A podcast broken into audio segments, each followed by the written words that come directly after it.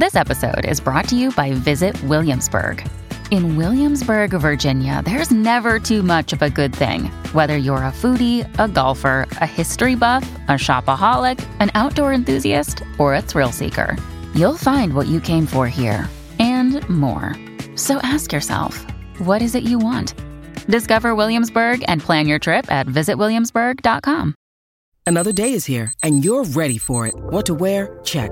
Breakfast, lunch, and dinner? Check. Planning for what's next and how to save for it? That's where Bank of America can help. For your financial to dos, Bank of America has experts ready to help get you closer to your goals. Get started at one of our local financial centers or 24-7 in our mobile banking app. Find a location near you at bankofamerica.com slash talk to us. What would you like the power to do? Mobile banking requires downloading the app and is only available for select devices. Message and data rates may apply. Bank of America and a member FDIC. Greetings, fans of the esoteric, and welcome to Madame Magenta and the Arcati Killer, chapter What's New, Pussycat? Woo, woo, woo, woo, woo. That's going to, take a lot of time to put in the podcast uh, uh, directory, isn't it? It's going to be a very long title. What, the woo, woo, woo? There's a lot of woes in there. I mean, you couldn't possibly have it without that, could you? Because that's part of the song. No, no, exactly. Put in the correct amount. I will put the correct amount as written of woe, woe, woe. So this chapter doesn't have much of dialogue, I'm afraid, Bernard. Oh. So my gums are going to get very dry. So as soon as they do, you can take over. All right, I'll step in. All right, let's start. No wonder craft work is back in fashion, I think to myself as I accidentally inhale a waft of glue gun vapours. Very relaxing. I'm sticking sequins onto various scraps of fabric in preparation for Halloween, which is only two weeks away. Oh, I love Halloween. It's just so lucrative, and getting more and more so with each passing year. God bless the Americans who've infected us with their competitively consumerist approach to dressing up. People don't make their own costumes anymore. Oh, no, no, no, no. True sexy costuming can only be made out of polyester by a company that don't give two poops about quality. And I'm more than happy to fill that niche. I'm not entirely suggesting that I provide a terrible service, though. After all, my customers seemed pretty happy with the products sent out last Halloween. In fact, this year I have repeat customers, almost entirely unprecedented. Do you want to take over, Bernard? Off you go. Uh, all right. Last year was the first time I introduced my sexy costumes and accessories on my online store, and I'm so glad I did. It's so much easier than my previous product line, which was witchy paraphernalia for the occult hobbyist or alternative lifestyle weirdo. My customer base used to consist solely of lonely teenagers and the folk goth community. They all wanted the same things. Troubled youths, hippies, and Satan worshippers have a lot of aesthetic overlap when it comes to incense, candles, and leather waistcoats.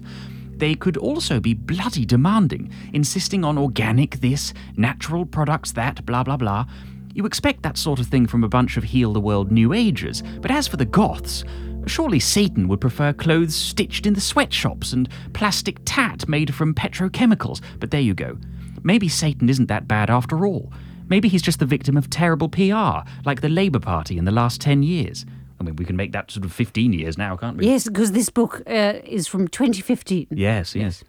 I, I mean, who in God's name gave Gordon Brown media training? David Cameron in a mask? These are very dated jokes, aren't they? Like a time capsule. And why didn't Ed Miliband just embrace the fact that he looked like a Wallace and Gromit character? If he'd released a party political broadcast animated by the Aardman Studios, he'd have been Prime Minister in no time. Oh, I wish we'd had Ed Miliband. Wouldn't this that have this will mean nothing to our American listeners. Oh, he was lovely. He was great. He was perfectly He's fine. still lovely. Come back, Ed. Anyway, I digress. As I was saying, prior to concentrating on the Halloween costume market, I had to provide a natural, homemade feel to all my products, as if everything has been crafted on a loom from inside a stone circle.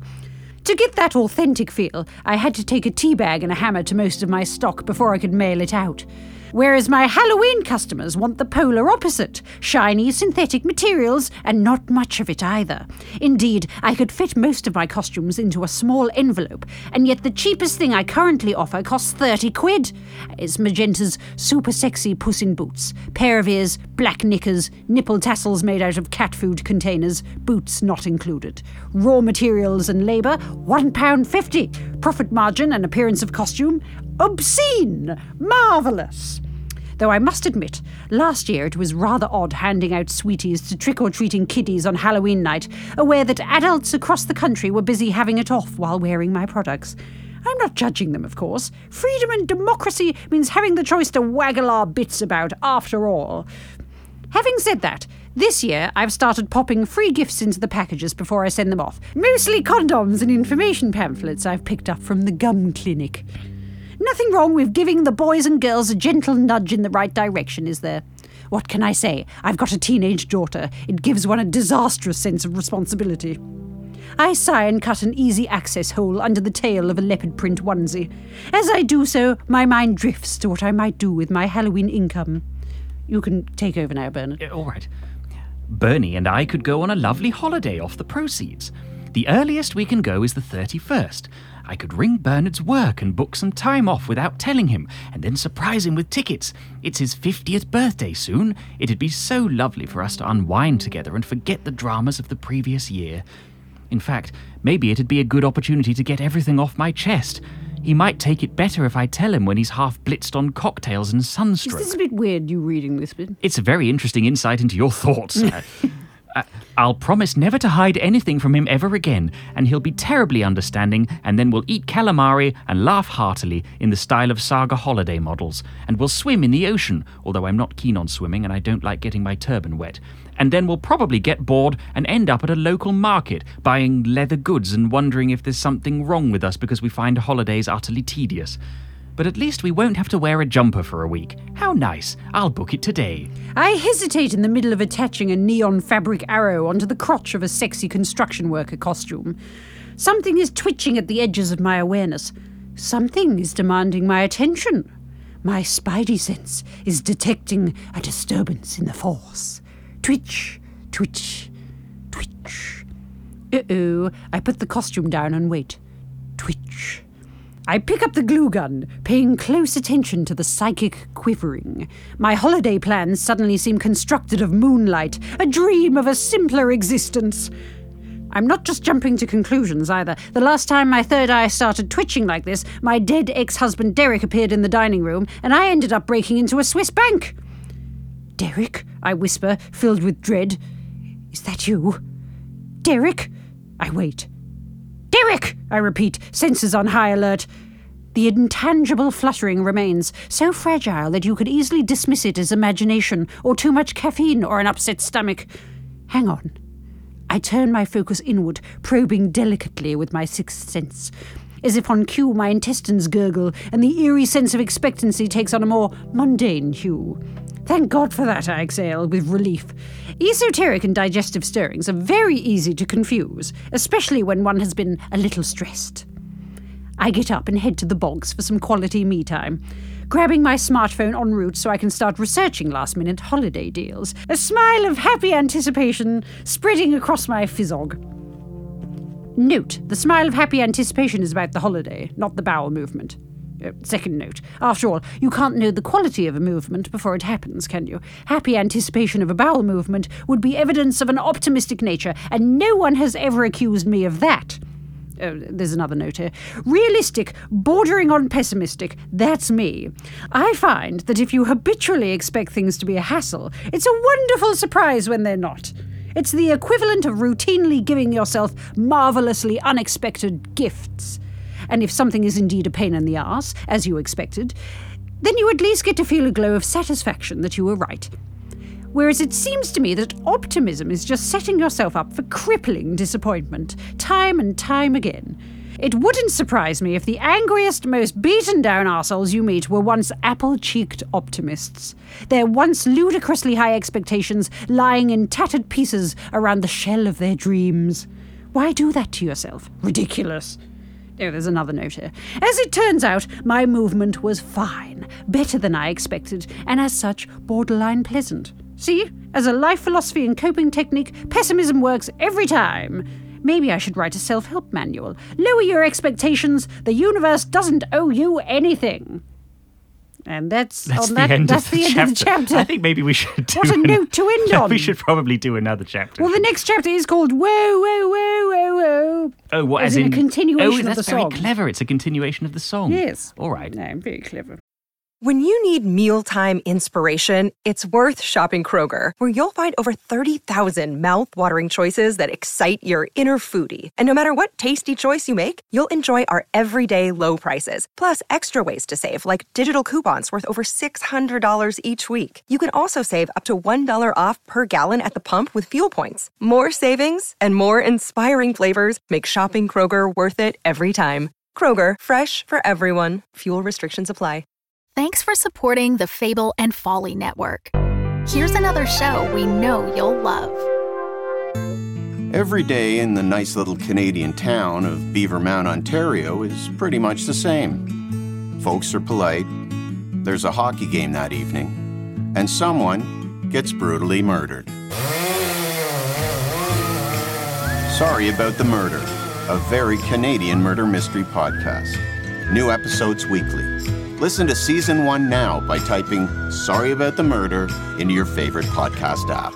Ah, ben là, You are very good, right? So there, you get to do some. You get to do some Eldris. oh, all right. Oh God. Oh, yeah, that that's that difficult Scottish accent, the gruff Scottish accent. Yes. The front door always rings when you're on the loo, doesn't it? Or am I always on the loo?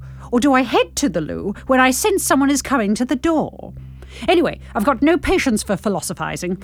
Whoever it is will just have to wait. Hmm, I wonder if we're too old for Disneyland Paris. Uh, that's that's the cat. Did you hear that? Yes, the cat just jumped up onto the desk and almost sake. turned off the recording. Stupid familiar. I wonder if we're too old for Disneyland Paris, I think, as I scroll through their website. They say you're never too old, but they would, wouldn't they? I doubt you get many octogenarians on Space Mountain. The doorbell rings again. Christ alive, can't I get any peace around here? I'm coming, I roar, getting up. It better not be a Jehovah's Witness, or I'll force them to have a cup of tea with me so I can tell them a few home truths about angels. Awful creatures. I have a guardian angel that I haven't seen in yonks. Some guardian he is. Out the way, Dave, I say, looping my foot around his little chest and moving him away from the front door, which he's barking at with great excitement and bravado. I undo the latch, thinking, maybe we should aim big and go for Disney World, Florida.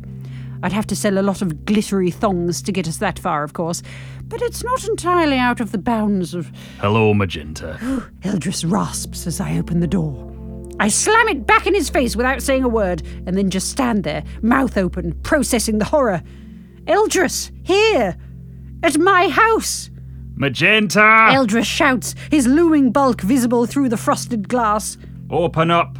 There's no point hiding.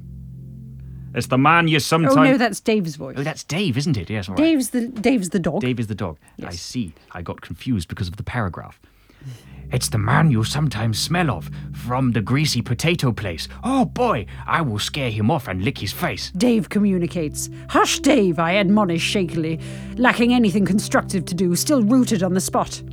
Don't be frightened, Mum. He smells like a good boy. Dave reassures me, still uttering guttural barks at the closed door. He'd probably love Eldris's scent. He probably reeks of criminal activity. Let him in. Dave insists, tail wagging furiously, nose shoved into the crack between door and wall. Open up. Eldris leans on the bell. Come on. Don't make this difficult.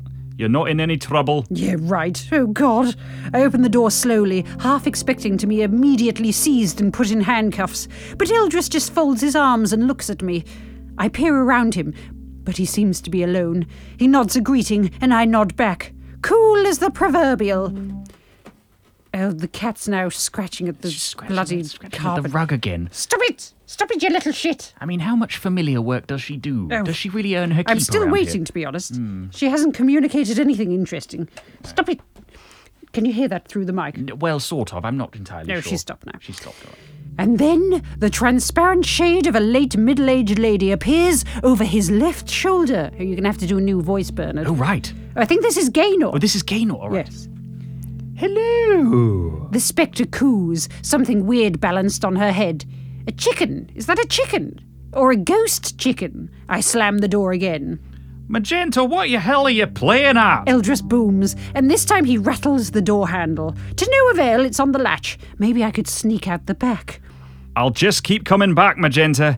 You canna avoid me, and maybe next time I'll charge you with obstruction, eh? What about that? Or we could just have a chat now and get this over with. He waits, I think.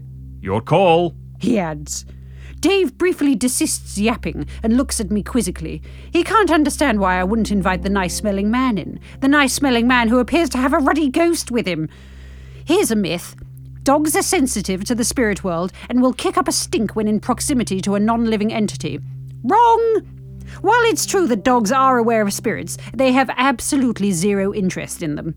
Ghosts do not exude any sort of scent, you see. They lack any colour or life, quite literally, and consequently, it's the equivalent of getting stuck next to boring Kevin at the Christmas party. So if your dog suddenly barks hysterically at thin air, don't worry, it's not a ghost. He's probably just a nutter. Unless, of course, a ghost actually floats through the dog, chilling him to the bone. They don't like that. It's as if boring Kevin has just had the audacity to put his clammy hand on your knee under the table. You'd tell him where to stick it, wouldn't you? None of this explains why there's a ghost with Eldris. And why did it greet me? Ghosts don't do that. Ghosts do not engage with humans. Apart from that incident last year with Derek when I got embroiled in a waking nightmare, but that was very unusual. It had never happened before, and it hasn't happened since. Until now. Ugh. I unlatch the door and push it open with some force. Come in then, the both of you, I snap, spinning on my heel and heading back into the house. I'll put the kettle on. I'm not answering any questions until I've got a tea in front of me. There we go. Well, there we go. There's another little chapter. And this is interesting because we've brought together all three threads now. haven't we? Yes, Eldris, who's had his own chapter, Yes. Gayno's had his own chapter, and Magenta, who is the star. Did you say Gayno? No, did I? sounded like you said Gayno. Gayno. Gaynor. Maybe it's the shortened form of Gaynor. Gayno. you know, like John is the, Jack is the shortened version of John. That's true, yes. May, so, so Gayno, as she's known to her friends.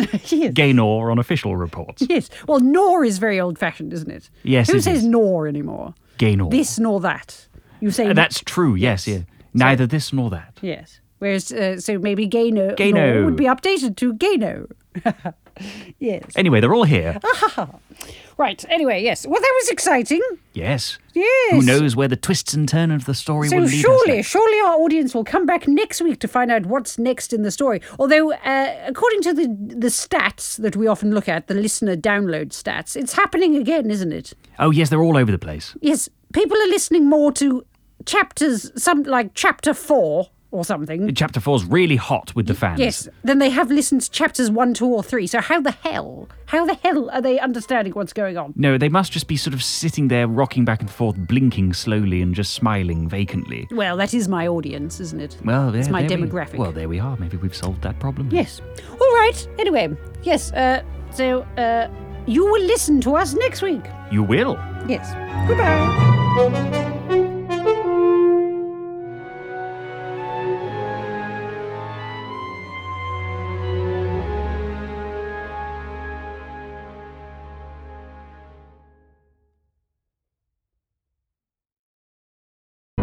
The Fable and Folly Network, where fiction producers flourish. How much do you know about cryonic preservation? Cryonic preservation. The preservation of human beings at extreme low temperature. You mean like like uh, Walt Disney? I swear to God, if you say anything about Walt Disney's frozen head, I'm hanging up this phone right now. Never heard of the Red Valley Seabolt until I just told you. I swear. You swear. Could you take your hand off my knee? Look, Warren, if they're sending the butter wouldn't melt new boy looking for Red Valley, it'll be for a reason. Trust me. People are losing their lives in this company. We pulled him out too soon. He is awakening exactly as we planned. He's dying on me!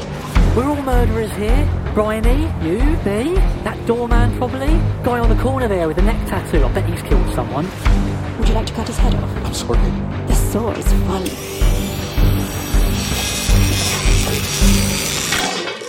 Gordon, why are you sharing this stuff with me? Why are you smiling? I don't know. I smile when things get awkward. Get in your golden bullet, pick me up. You want to go to Red Valley? You want to go to Red Valley. Red Valley. Red Valley. Red Valley. Red Valley. Red Valley. Red Valley. Red Valley is available on all podcast providers. Do you want to continue?